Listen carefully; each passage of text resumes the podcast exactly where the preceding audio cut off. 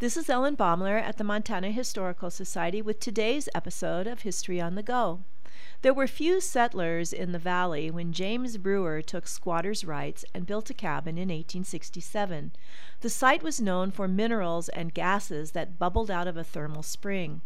Brewer ran a trading post until 1870, when the mining town of Diamond City moved its newspaper, doctor, and county seat to Brewer's Post, giving birth to the town of White Sulphur Springs.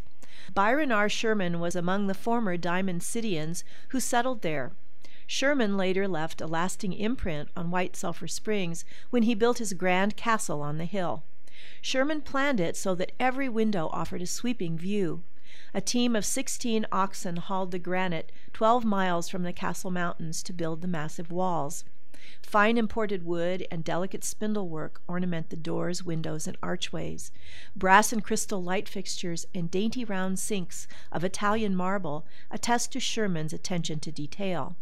A huge wood furnace heated the castle's twelve rooms, and water for the household. Pumped from a hand dug well and powered by a windmill, the water flowed in lead pipes to the kitchen and bathrooms. Byron, his wife Emmeline, and their children moved into the house in 1893. A year later, wedding bells rang when the Sherman's son Charles was married at the castle.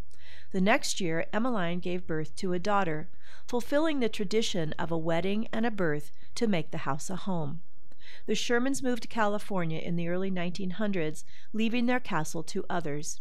Today, it is a house museum open during the summer months. This is Ellen Baumler at the Montana Historical Society. Visit us, become a member, and show your love for Montana's heritage.